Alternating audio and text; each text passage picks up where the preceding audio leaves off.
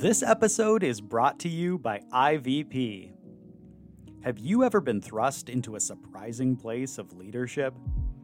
In her book, The Leader in You, Ebony S. Small invites you to discover your unique leadership gifts and skills so that you can embrace those opportunities when they come.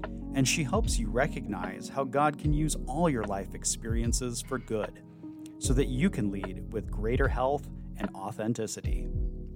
And as a listener of this podcast, you can receive The Leader in You for 25% off when you use the promo code IVPOD25. That's IVPOD25 at ivpress.com.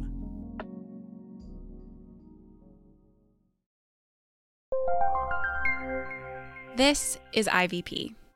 I had uh, several former students who went into churches and they had very strong convictions that there shouldn't be an American flag on the platform behind the pulpit.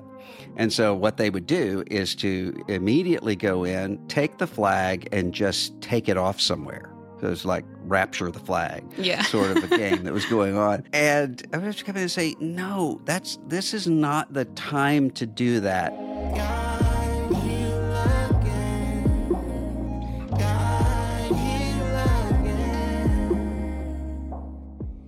Welcome back to The Disrupters, a podcast from InterVarsity Press. Today, we're talking to Russell Moore about navigating political dysfunction in our churches and families, healthy relationships to authority and institutions, and how disillusionment can be a surprising gift. Russell Moore is editor in chief of Christianity Today. He is the author of several books, including Losing Our Religion, an altar call for evangelical America, The Courage to Stand, Facing Your Fear Without Losing Your Soul, and Onward, Engaging the Culture Without Losing the Gospel. I think you will be both encouraged and convicted by our conversation today. Dr. Moore, thank you so much for joining us today for the Disrupters. Oh, well, thanks for having me. I want to start out by asking you about a book that I read of yours quite a while ago that I have with me, Onward, that you published in 2015. Because in so many ways, it seems like the themes in that book are sort of familiar to your new one. Um, but going back and reading it, it both feels sort of prescient for what 2016 would be, but also a little more optimistic, maybe, than your most recent book is, or maybe Yeah. a little lighter in tone. Yeah. When you think back to that in 2015, which is wildly almost 10 years now from from now in your new book, how do you evaluate it? Has your perspective changed? I think a lot of us, I was at least introduced to you through this book. Are there ways that you look back on it and want to change things, or are there ways that you look back at it wistfully, or how do you evaluate the last 10 years in which so much has changed for you? I, I don't think that I would change anything in Onward. I would still be there. I mean, the subtitle is Engaging the Culture Without Losing the Gospel. That first part of it, I'm where I've always been, or, or where I've been for a very long time. It's the losing the gospel, I think, uh, in 2015. I perhaps did not see how quickly the gospel could be lost in various contexts. And also, I think the, the thing that I would not take away but add to it is a lot of Onward is about uh, the collapse of cultural Christianity uh, in the Bible Belt as well as, as elsewhere. And that's true, and that has uh, happened. One of the things I would add to it, though, is the replacement of it in a lot of contexts with a different form of cultural Christianity, or actually with a couple of different different forms. One of them popular and one elite. Uh, so you can see the popular one form of cultural um, Christianity in the way that not only do people not have to be a part of a church to be regular people in the Bible Belt, which is what I was talking about in Onward, they can, though, now uh, see themselves entirely as Christians and as activist religious Christians without being part of any uh, Christian community at all, simply by being online. And then the, the more elite uh, form is the kind of uh, resurgence of w- what we now call uh, Catholic integralism, Christian nationalism, and its sort of more Protestant form. Those things, I think, uh, emerged a lot maybe not a lot quicker than I thought, but with a lot more explicitness than I, I probably would have thought in 2015. I was really moved uh, reading your new book, Losing Our Religion. And I heard from many people that they were similarly moved um, in a way that reading Onward I really enjoyed as a, you know, new seminary student, but it wasn't quite so moving as Losing Our Religion was. And I think part of the reason so many people have responded that way is because you so well describe the sense of betrayal and disillusionment people have felt. You know, maybe reading Onward, I thought, oh, I see these problems in my church or in my seminary they didn't feel so visceral or so heartbreaking in the way they do now. And I really appreciated in the new book how you talked about some of the gifts of disillusionment, maybe how disillusionment could could prompt us towards some better ways. And I think a lot of people listening to the podcast feel that sense of disillusionment, but maybe don't see how it could be a gift or see how it could motivate mm-hmm. some new way forward. Can you talk a little bit about how disillusionment could be oriented towards something better? Every time I've ever written a book, it's because I'm grappling through something, uh, either in my own life, um, adopted for life, uh, for instance, was essentially it came out of my realizing uh, when we adopted our, our first two sons.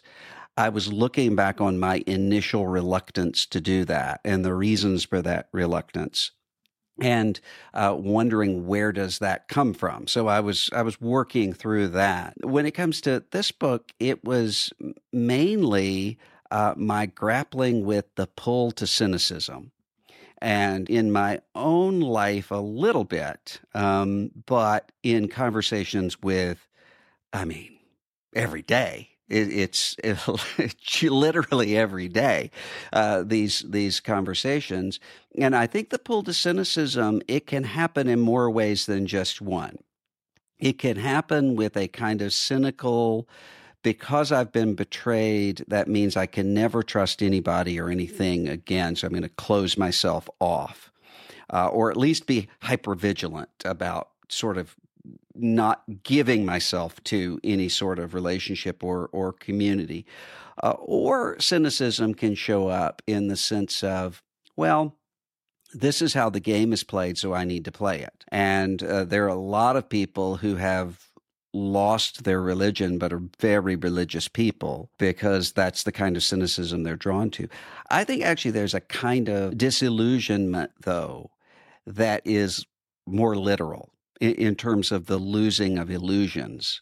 Uh, but without this tendency, and I think, I think a lot of people have it, and maybe more in evangelical America than elsewhere. This sense of whatever was the last bad thing, the answer to that is the complete opposite of it, which is just not not the way of Jesus at all, but that's the way we often uh, respond. And so I think there's a kind of disillusionment that can say, okay, now is a time of sorting through what was real and what was false. It can be a kind of examination of self and of context that can lead to some some really good things as long as it doesn't give way to cynicism. So, for instance, I was just telling somebody yesterday, uh, somebody was visiting our church who had come out of a really, really bad church situation. And I said, one of the really unusual things about this church is that there are a lot of people who've come out of really bad uh, church situations. But you don't see people kind of looking behind them all the time to make sure it's not chasing them. Sometimes you can have in those situations everything is always whatever it is that you encountered last in a way that causes you not to see sometimes what's what's headed at you from the other direction but that kind of disillusion that's why i don't uh, freak out about people who are deconstructing i think a lot of them actually are just working through what it is that they believe and they'll be fine they're they're they're just mm-hmm. needing to they're needing to examine that, and they're using that kind of language. Uh, so I think I think there's a good, healthy form of disillusionment. Yeah, and it really relates. We're spending the whole season of this podcast talking about what needs to be disrupted in ourselves. Like, what internal work do we need to do to be the kind of people that can do good work in the church and in the world? Are there things that you, as someone who has been in public life for quite a while now, has found helpful in terms of internal practice? Like, means of placing yourself in accountability, practices that help you stay focused or humble because that that's really what I, I want to bring to especially younger Christians is like you might have seen some of the problems of past generations how do you not just replicate either opposite problems as you described or actually strangely like the same problems because you might have gotten rid of some of the externals but this you know the kind of posture is the same how do we do that kind of internal work to be the kind of people who can do this well well this is going to sound really simple, and it is. Uh, when I say prayer and, and Bible reading uh, is the is the first step. The latter is a lot easier for me. Uh, it is not difficult for me to read the Bible every day because I mm-hmm. love it. But it is very difficult for me to pray, uh, both in terms of finding the time to pray and sometimes. Sometimes I'll have this attitude that even even though I know intellectually that this isn't right, I'll kind of get in this mode where I believe I have to be in the right sort of uh, emotional zone yeah. or kind of vibe to to pray, and I have to work through that. But that's the that's I think the the first step, and then of course beyond that, when you say a community, what what I've found is helpful for me is communities plural. Uh, in the sense that I need uh, I need the church. I also need groups of people who know me enough to be able to call me out on things that they see uh, in in my life and who I can be really honest with in a way that wouldn't i mean sometimes there's a, a, tendency if you're in some sort of public ministry position whether that's a pastor or in in whatever way it's not that you're lying but you can't be completely honest without scaring people. So, you know, if the pastor stands up and gets really honest about where he is at that moment, there are going to be a lot of people who w- will get scared because they'll think, oh, is, is our, our pastor losing his faith or is our pastor about to quit or, or whatever. So you need that group of people who can be with you. And what I've found is, at least in my situation, that can't happen artificially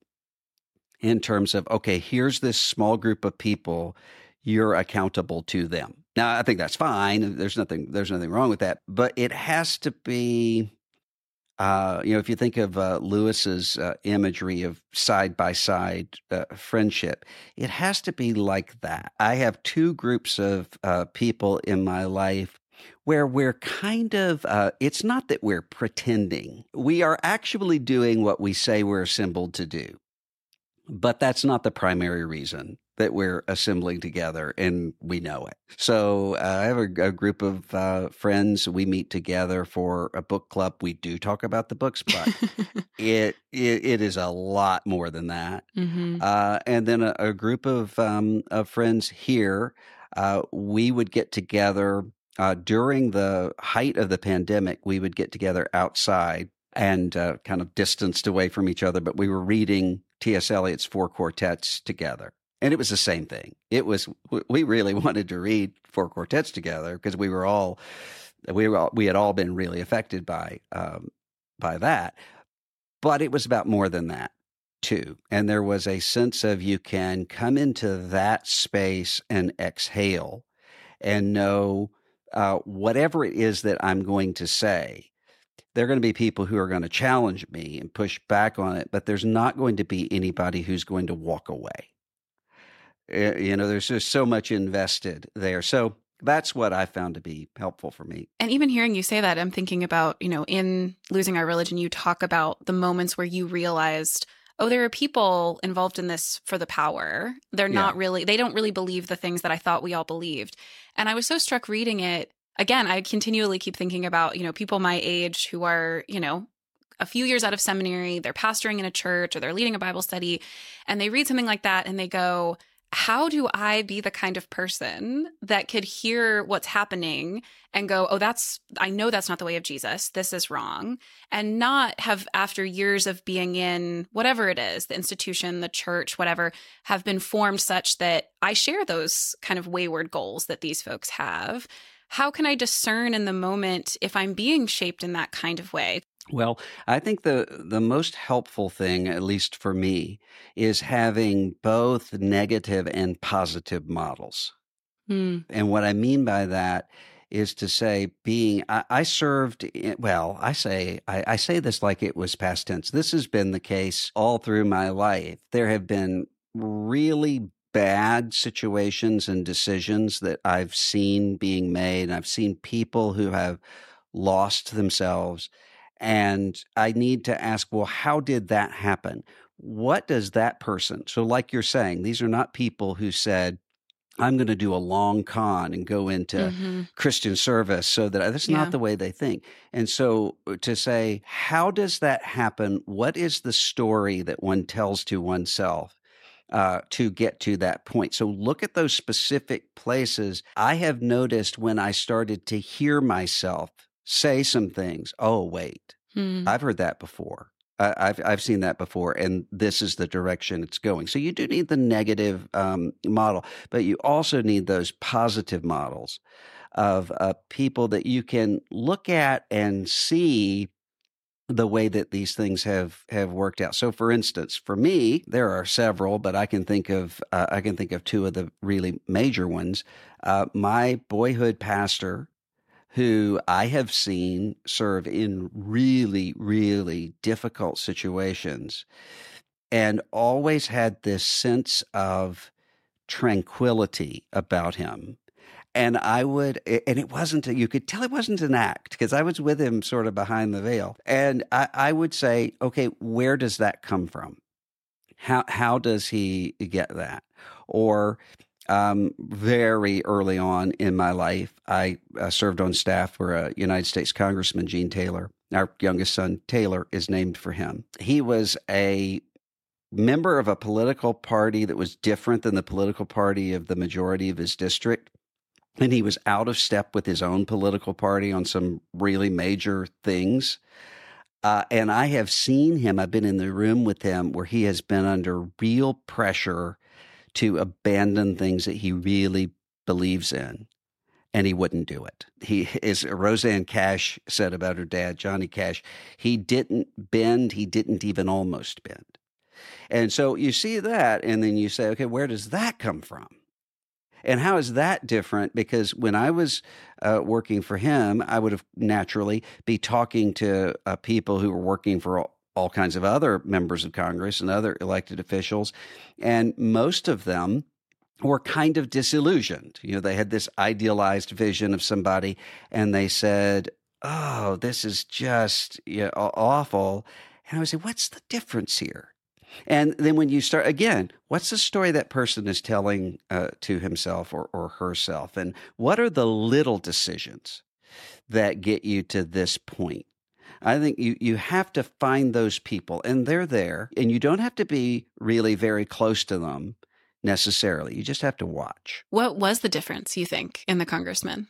That, that those little decisions or stories that he was telling himself? Well, one of them is he had a life. He didn't see himself first as United States congressman, and he was perfectly willing to lose an election. He never wanted to be, uh, you know, you would have these uh, these people who came in at one meeting and said, if you don't change your positions on these things, you're never going to be, uh, you're never going to have opportunities at national off uh, in national office. And I had to stop myself from laughing because I thought, there he doesn't want to. Here's what it is. And I would say uh, there was a time when there was a, a Senate seat that looked like it was coming up, and um, I said, you know, why don't you do that? we're we're from a kind of the wild part of Mississippi, uh, where the casino gambling Catholic um, New Orleansy part of Mississippi. And he said, "Come on." You, you really think that they're going to vote for me in Tishomingo County? Are you going to go up there and get them to vote for me? Into so he didn't have the. He knew what his aspirations were and what they weren't, and he was perfectly willing to go back home and to live his life, which is what he did. He he ultimately was defeated in 2010, and uh, he, he didn't go home a broken shell of a person. That really makes me think too about I think one of the tensions in a lot of these conversations that I have with people about politics is on one hand there's this sense where people get kind of warped into thinking I've just got to do whatever the pragmatic thing is, yeah. which goes into what you talk about in the book of like protect the leader at all costs because we're doing such good work. That's a logic that's powerful. But on the other hand, I think sometimes people can respond to that and go, I'm going to be kind of a perverted idea of the prophet mm. where I really don't listen to anyone else. I'm very convinced of what is right. I want to flip tables, maybe for the drama of it more right. than the justice. And I'm just curious how you would describe that tension because I feel it when I'm talking to people. If on one hand, I want to say, yeah, you have firm convictions that you you're not willing to sacrifice. But when does that turn into actually a lack of listening to people or an ability to compromise? If you are, and maybe people who listening are even thinking of elected office, even in a really local sense, and going, where's the line between moral compromise that I shouldn't do and good, healthy, like democratic compromise where I recognize that I might feel strongly about this, but I'm a finite and fallen creature and I, I might need other people to correct me? There is that line because there are going to be all kinds of things that you wouldn't necessarily do, but that you're able to bear with. So, mm-hmm. for instance, I had uh, several former students who went into churches and they had uh, they had very strong convictions that there shouldn't be an American flag um, on the on the platform behind the pulpit. And so what they would do is to immediately go in, take the flag, and just take it off somewhere. So it was like rapture the flag, yeah, sort of a game that was going on. And I would have to come in and say, no, that's this is not the time to do that because uh, you've got to explain and to to teach people first of all why you're going to do that if you are. Secondly, it's not that big of a deal right now. You've got much bigger things uh, to to worry with, and so even these kinds of things that you wouldn't have have chosen to do, you can live with them. They're not going to, I mean, we all do that every uh, single day. But there is that line, just like there is in our personal moral lives, that when we step over it, we have we have started to do something else. And sometimes it's hard to see where that line is. So the counsel that I give to people constantly, and again, when I say literally every day, it is it is just about every day that I find myself saying this. You have to know where your own default weak point is in order to get a really good read uh, on this. So, if your default is to sort of throw over tables, then you need to overcorrect. And when in doubt, just spend a lot of time thinking, okay, maybe I'm wrong. What what's happening here? And if your default is where where my uh, weakness was more, with a kind of institutional loyalist, and you want people to like you, and you don't. Then you need to spend a lot of time overcorrecting of saying, okay, wait, what what's happening to to me. All of us are going to be looking at both ends of that, but you have to intentionally sort of put a lot of weight on on the one where you have where you have the weak point.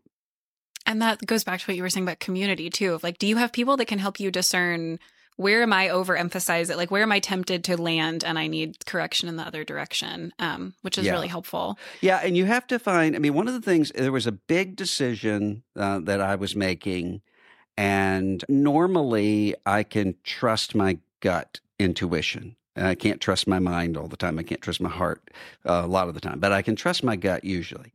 But I was making a really big decision, and what I decided I needed to do was to spend time talking to people who fit into three categories. They knew me, they knew the situation, and they didn't have an interest in it one way or the other. And it wasn't so much about I needed to make the right decision as it was I needed to know that I was making the right decision. And I, I knew that I could I could talk myself back by saying, well, that person knows me, but they don't know really what this is like and what's going on uh, or yeah they just they they they want me to be doing this thing because it helps them.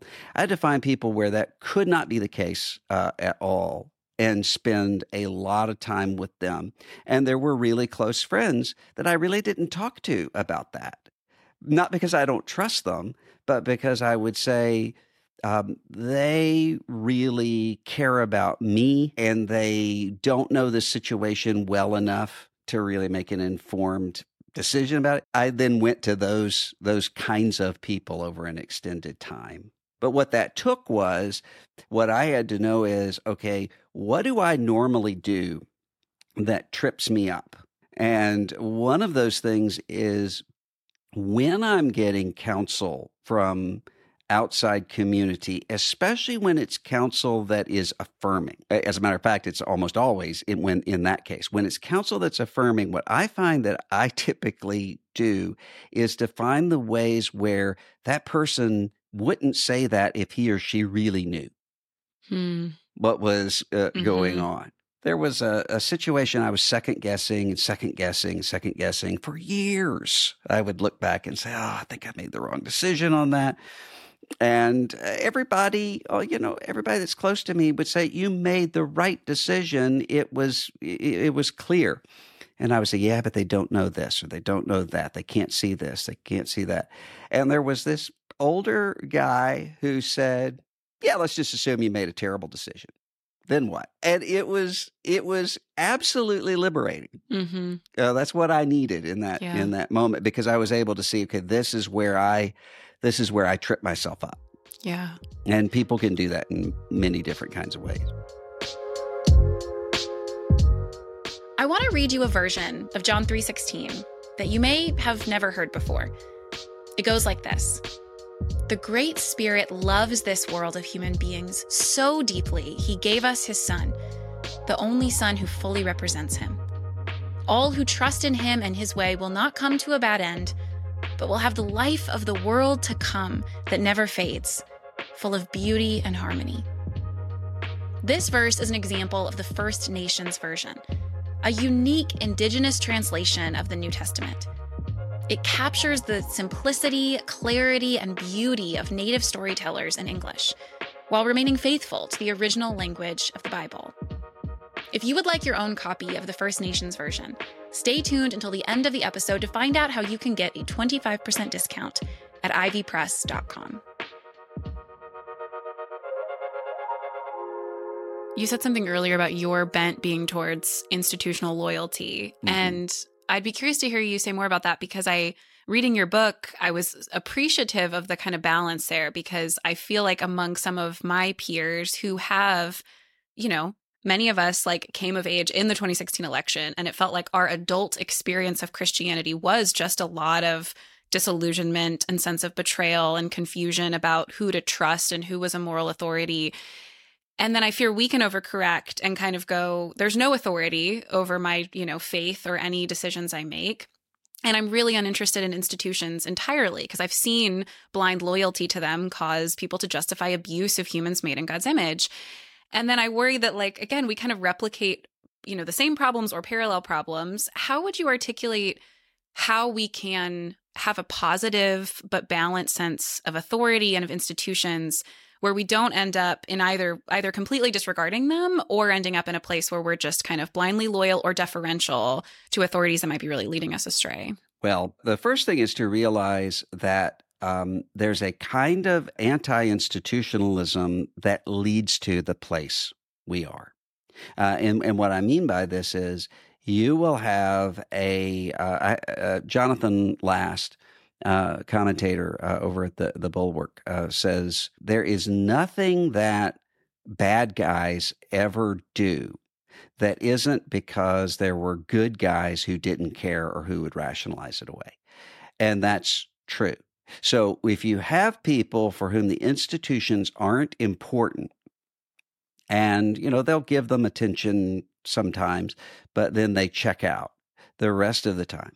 And the people who are really committed to changing or to directing those institutions in some way have a different interest in doing that. then you end up with this kind of situation. And if you have uh, the minute that you evacuate legitimate authority, the result of that can be anarchy for a little while, but it always ends up with authoritarianism. It always does.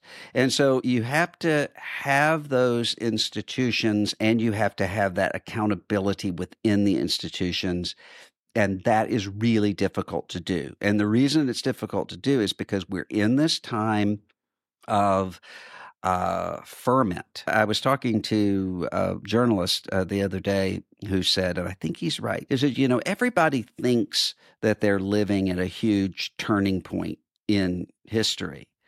But I actually think this is, and I do too. So you think about the, the Reformation. How do you decide whether to stay in the Catholic Church and to try to reform the indulgences system and when to nail the theses to the door when to start something completely new? Uh, I mean, all of those questions, those were not easily discerned in the 16th century. And it's not easily discerned right now to say, okay, what are the institutions that actually have lost their reason for being? And we're just kind of weekend at Bernie's keeping them alive uh, because we're accustomed to them. And what are the institutions that actually can be reformed and we ought to reform? And what are the new institutions that we need? That is not easy. You can't do that at a retreat. You know, that that takes years and years mm-hmm. and years of thinking through. As you were answering that, I was thinking of some of my friends who either are starting new things. They were a part of an institution that they just kind of felt like I don't think I can stay here for whatever reason, but they they want to build something. Or I have many friends even in the city I live in who have planted churches. How would you counsel someone who's going I want to build a thing or I'm starting a thing and or I'm planting a church and I want to do it well. I want to put accountability in place. Um, and I want to have a sense of of all of the things you just described, but I also I, I'm starting a new thing. I'm not kind of building something that already exists. Well, I think it goes back to what we were talking about a, a few minutes ago about having the both positive and negative models. We need that biblically. Often there is uh, scripturally um, a word that says something along the lines of, remember when this happened.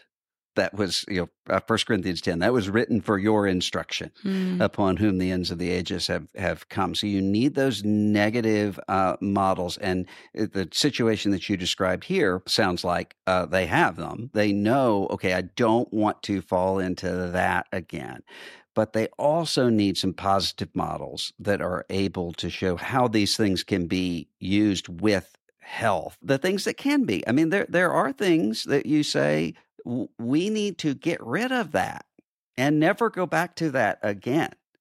But you need to have that model and also to sort of be checking yourself and saying how much of this is just reacting and how much of it is something else. You have people around you that you trust enough to tell you that, and also to show you when you're actually building something new, as opposed to just responding to to something that was happening uh, in your past and that's not just i mean that's not just the case with institutions that's the case with marriages that's the case with parenting. I know people who parent their children entirely out of a sense of, I don't ever want to do to my children what my parents did to me.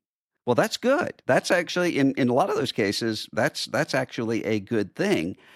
But they don't have a model of saying, okay, but here's a way to parent in a healthy way. And so they start to think that success is not doing what dad did, or institutionally, success is not being the toxic system that I came out of rather than than actually being in health. And I think you just have to constantly be asking yourself that question. Yeah. That sounds so much like one of my favorite parts of your new book. Um, towards the end, you're you were making this comparison um, between talking to someone who's a trauma informed counselor and realizing there's a sense in which the last few years have been traumatic for many in the church individually, but also you know communally. And I think that is also why people have such a strong emotional response to it. And then the line that you kind of repeated from this person was, "What is not repaired is repeated." Yeah. And I love that because I do, I see that in many of my own peers of like, there hasn't been lament over things. There hasn't really been work to deal with what that meant for you or for your family. And I'm even thinking of my own church, my own community that has a lot of people who have been really hurt by the church. It sounds similar to yours of like, there's a lot of hope here, but it is a lot of people bringing a lot with them. What would that repair to kind of prevent that repeating? What would that repair look like? Either for individuals, someone listening who's like, oh my goodness, I hadn't even considered that I might need to do some work to repair um, personally, or for someone who's going, I'm sticking it out in this church and it's been really hard, but I do think we need to do some repair before we just move full steam ahead and try and and do the new thing, but might actually end up repeating what we've done in the past. I think pay attention. What we need to, to pay attention to is again, there are almost no situations where people are gathering together like supervillains in a lair and saying, let us do evil together. Mm-hmm. That happens sometimes, but it doesn't yeah. usually happen. And so you need to pay attention to that enough to say, how did we get here? What does this actually look like? And have an honest look at what's uh, happening. Now, that's not enough, but it is necessary. And there's always going to be someone in the room who is going to say, if you honestly look at that, you're not talking about all the good things that are going on, or you're being disloyal, or you're just going to give ammunition to whoever the enemy is purported to be. There are always going to be those people, but you have to look at this before you can uh, you can go forward. So, for instance, now, let me say this before I say this. I am not comparing these two situations. This isn't Godwin's law. But the German Christian movement in Germany during the Third Reich, I'm reading this and you see all of these ways that there's kind of an appeal to masculinity. There's this, if you just go through all of these little sorts of things that people were doing in order to talk themselves into allying with the Reich. And you ask, okay, how, how, how does that happen? What does that do? And then you start to notice in your own life, wait, I'm kind of starting to make those adjustments. Uh, you, you sort of recognize it then when you see it if you're paying attention. And so pay attention to that, have a, a really honest look at what has happened, and then say, okay, what now? Sometimes I think that what the problem is is that people answer the what now too quickly because we don't like to be in that in between phase where we say, okay, something has ended, but we don't exactly know what's beginning. But that's the way God works over and over and over again. And so there there should be a time where you're saying, we don't know how to go forward, which means that we're kind of at the end of our own resources. That really needs to happen. And don't be afraid of that. And sometimes that's scary. So, what people want to do is to say, okay, so here's the answer. Here's what we're going to do.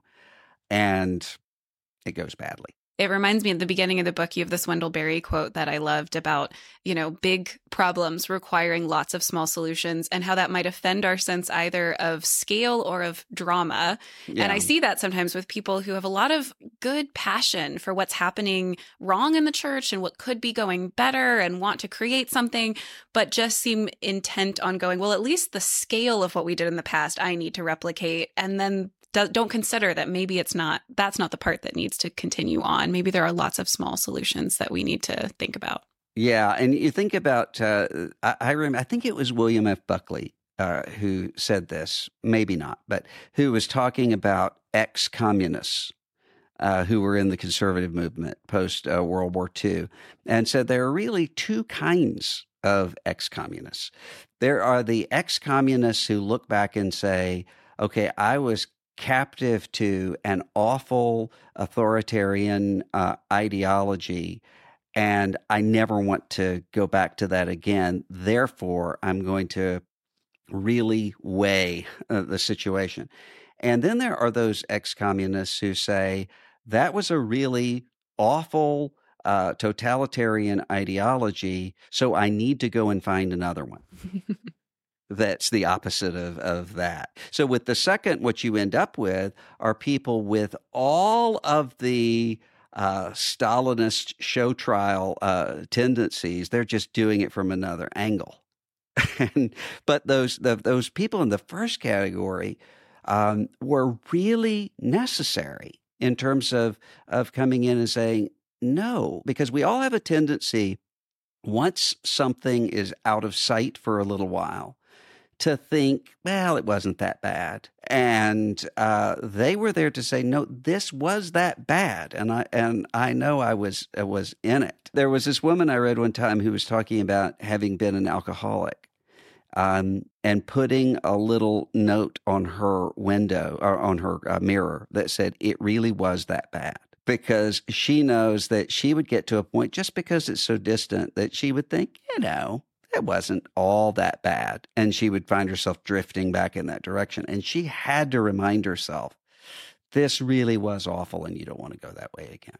We've been asking everyone this season um, a question as we approach an election season that will again be challenging and divisive. How you would counsel people to prepare, um, not really in terms of kind of researching candidates or party platforms, but in terms of how people could prepare emotionally, spiritually, relationally? What could we do in our immediate communities? What things could we practice in ourselves? Even if it's just get through this season, but hopefully so that we can be good witnesses to Christ. I mean, not just in you know the ballot box but also in our communities our relationships how would you counsel people now that we're at least a little bit out from the real heat of it but very quickly approaching it to prepare spiritually or emotionally i don't know and, and, and the reason I say that is because I actually don't know what's ahead of us.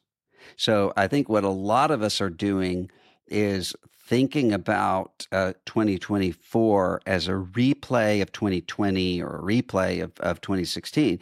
And there are a lot of ways where it's easy to think that because you essentially have the same candidates. But it is a different situation. It's a more perilous situation. There are all kinds of things that if we had said, you know, in 2019, okay, let's prepare for 2020, we would have had no idea.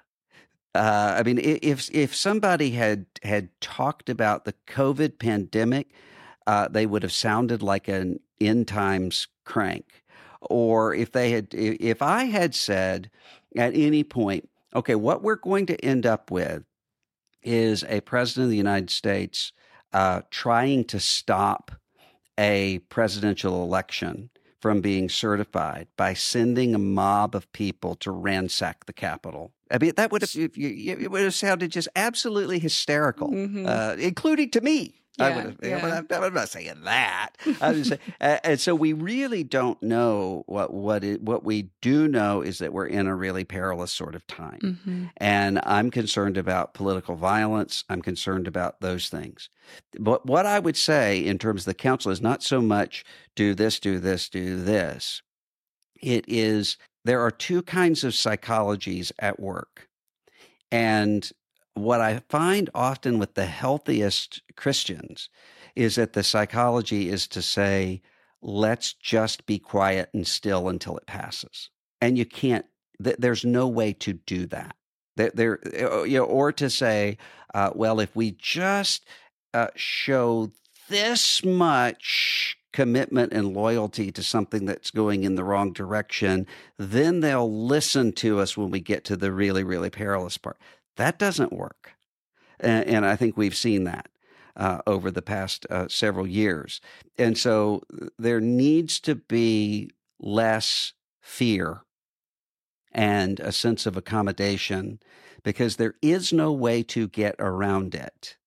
I mean, ultimately, you're going to have to uh, listen to a spirit informed conscience. And there's just no way, there are no bunkers to hide in. How would you um, counsel someone maybe who is in the charge of people, a pastor or a Sunday school teacher of kids, or uh, you know, someone, a mom in a family, to help people be less afraid um, to to cultivate that in themselves, maybe, but also in others. I'm imagining people listening, going, "I would love if my church would be less afraid," mm-hmm. um, but so far all of my sermons just repeating the words of Jesus have not have not quite Yeah. drilled that into their skulls. Any wisdom there for for either for us to to cultivate a lack of fear, but also for us who who feel responsible for others. All it takes are a few people who are willing to sort of be a mini Hebrews 11 for the other people who are watching, which is to say, it is possible to live a life of uh, integrity the best you can in very trying situations and to survive. Maybe not to survive in the same way that you were before, but to actually survive and, and thrive. And once that starts to happen, then you have a sense of possibility that's coming uh, to everyone else. So, what we can't do, what none of us can do, is to say, okay, we need to make sure that we fix the church and American democracy before November 2024. Uh, we, we can't do that. But what I can do is to say, okay, what am I doing? And then who are the people who are going to be overhearing this who actually just need a little bit of literal encouragement uh, to move forward? And, and sometimes that's really hard to see. But I think we're going to have different issues than what we had in 2016 and even in, in 2020, because a lot of what was so traumatic about both of those elections is that you had people who were looking at each other and saying, I don't even know who you are anymore. I, I, I, I can't imagine why you would uh, uh, do this or not do this. I think we're at a point now where we have a really clear eyed view in some really sad ways, but we have a really clear eyed view of that. And so, I mean, for instance, somebody was saying to me, What's it like to have people who come up and yell at you um, about my uh, thoughts on, on Trump? And, and I said, That almost never happens anymore. And the reason it doesn't happen is because I'm so well known for what I believe about that that people have kind of built that in. If they're going to talk to me, uh, whether they agree with me or not, they've kind of built in that they're willing to to live with it. and people who have it. So I think a lot of that is clearer, but I think that that leads to some other problems, which is the kind of normalization that we've had of cruelty and of violence in shockingly explicit ways that I don't know where that's going to to land. Well, I think what you were just describing of a, a model to look at that gives us some sense of of hope of someone, you know, living virtuously with integrity. I think you have done that for a lot of people. So thank you, Dr. Moore. Well, thank you. The Disrupters is a production of InterVarsity Press. For more information on any IVP titles mentioned on this episode, visit ivpress.com and use code IVPOD25. That's IVPOD25 for 25% off. Sound engineering by Honest Podcasts. Our producers are Andrew Bronson, Mila Kim, Helen Lee, and Travis Albritton. Our production assistant is Isis Toldson. And I'm your host, Kaitlyn Schiess. Don't forget to subscribe to our show on Apple Podcasts, Spotify, or the IVP YouTube channel. And leave a rating and review to support the podcast.